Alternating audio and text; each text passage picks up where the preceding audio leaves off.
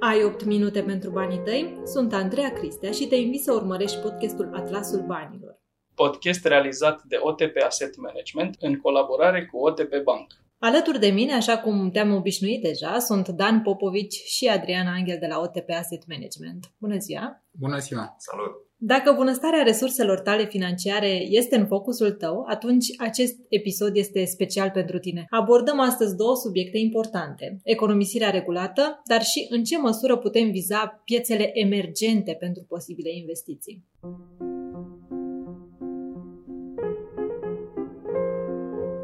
Să intrăm în rubrica know-how investițional. Economiile românilor au crescut. E un trend confirmat de toate statisticile. E drept că și pandemia ne-a schimbat obiceiurile de consum. Mai puține ieșiri la restaurante sau la cinema, mai puține haine și vacanțe, mai puțin fan la urma urmei, care înseamnă totuși mai mulți bani rămași. Am stabilit deja că vrem să facem banii să lucreze pentru noi.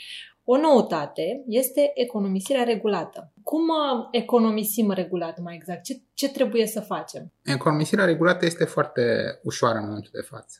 Datorită tehnologiei, putem să stabilim ca într-o anumită zi din lună un mic program sau roboțel să vină să ne debiteze automat contul nostru curent și suma respectivă să fie investită în mod automat într-un fond pe care l-am ales. Despre ce fel de beneficii vorbim atunci când economisim regulat?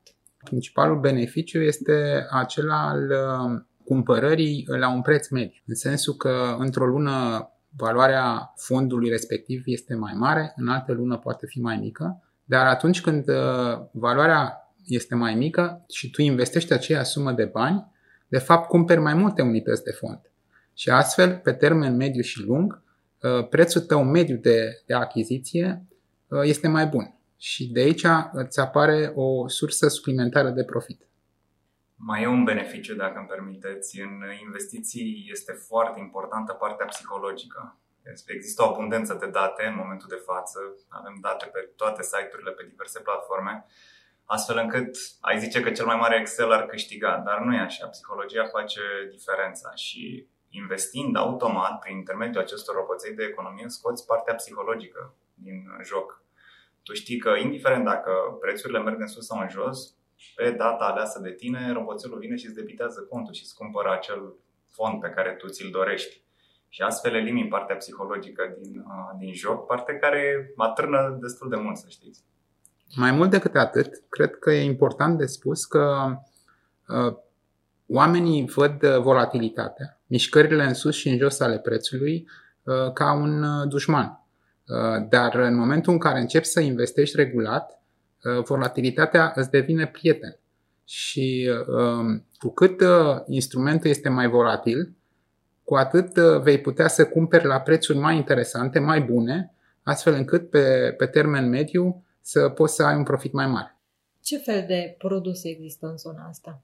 Acum, dacă vorbim strict de uh, O T P Bank, există roboții de economii care exact acest lucru îl fac. Fiecare client poate să stabilească o anumită dată, stabilește o anumită sumă și un anumit fond sau anumite fonduri, iar în general, pentru cele mai multe dintre fonduri, suma minimă necesară este de cincizeci de lei.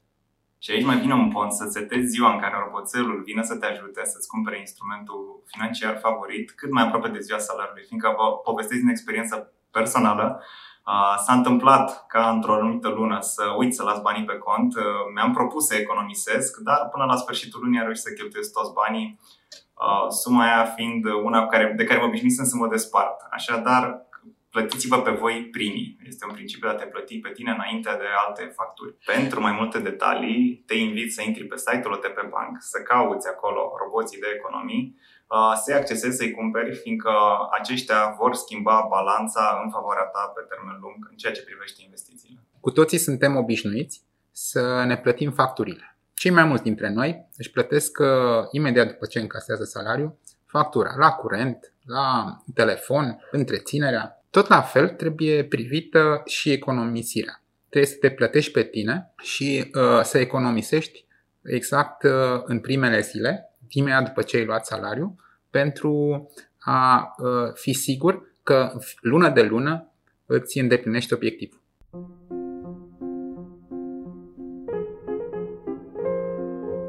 Facem un conjurul lumii în rubrica Geografia investițiilor și de data asta discutăm despre piețele emergente. La ce ne referim când spunem piețe emergente, Adrian?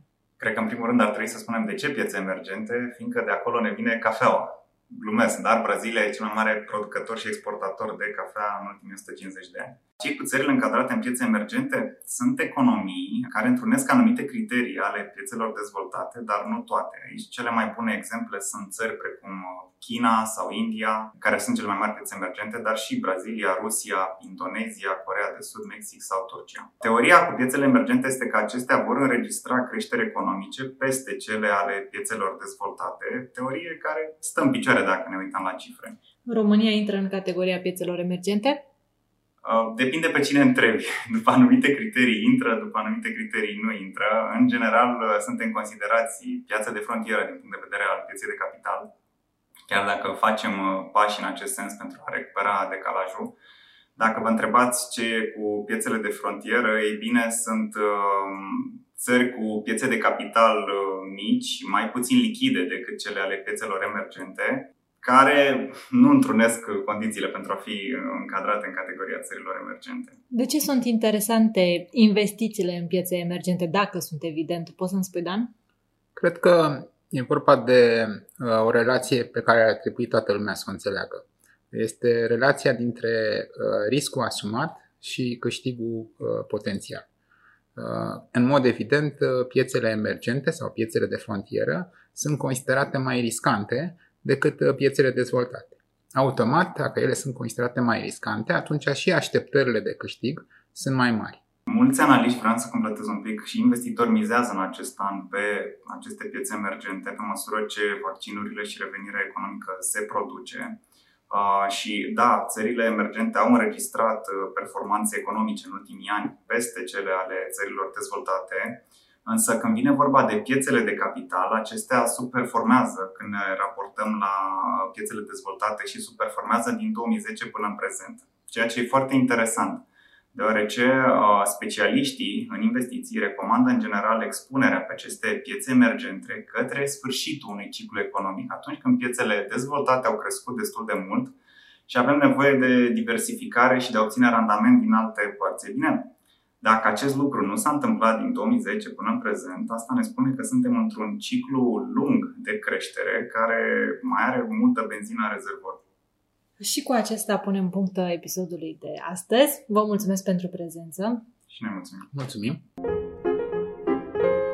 Urmărește-ne în continuare pe canalele noastre de social media, adică pe O T P Bank România și O T P Asset Management. Data viitoare dezvoltăm discuția despre China, dar și în ce măsură orizontul de timp contează în investiții.